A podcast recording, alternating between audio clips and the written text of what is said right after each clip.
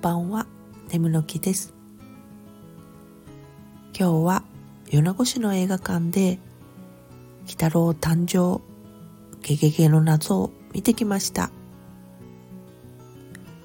ゲゲゲの鬼太郎の原作者水木しげるさんの生誕ひゃくしゅうねんを記念して作られたようです。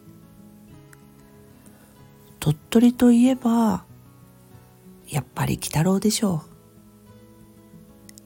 県民としては劇場に見に行かねばと公開から数日経った今日見ることができました。すでに予告ムービーを見てあらすじは知っていたものの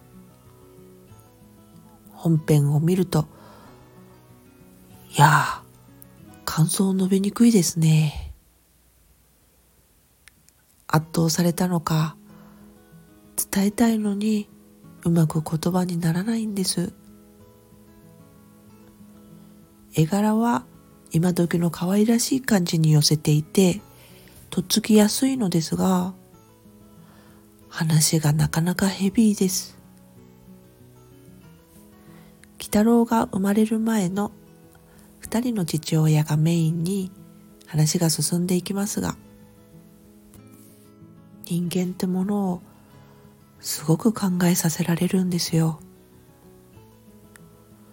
私は最後らへんで涙が止まりませんでした。今の時代と重ねてみてほしい。目をそらさずに自分の目でちゃんと見てほしい。そうとしか言えないな。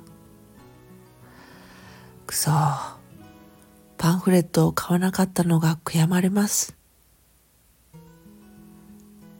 しのごの言わずもう一回見に行ってきますね。それではまた。